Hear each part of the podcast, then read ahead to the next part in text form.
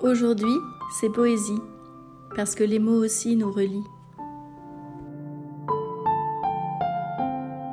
Émerveillement, pour Laurence.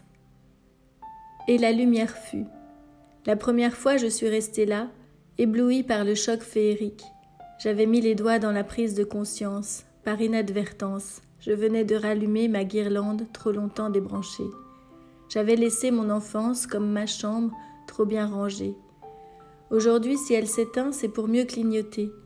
C'est de la flamme de mon âme dont je viens vous parler. Elle est plus précieuse que celle des Jeux olympiques. Et d'ailleurs, je l'entretiens par des exercices quotidiens. Le merveilleux est partout, inutile de le chercher bien loin. Il est chez Alice et aussi chez Fred. On peut partir au bout du monde et passer à côté, car tout est dans le regard et non dans la chose regardée.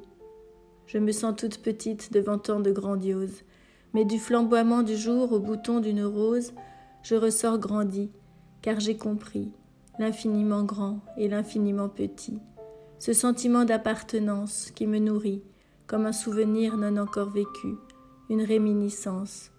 Dans mes yeux étoilés, c'est la nuit de Noël. Je reçois tous les jours des cadeaux du ciel, prêts à submerger mes sens exaltés. Une fleur dans les pavés, un cœur dans mon café, un air de Vivaldi, une coupe de baronnie.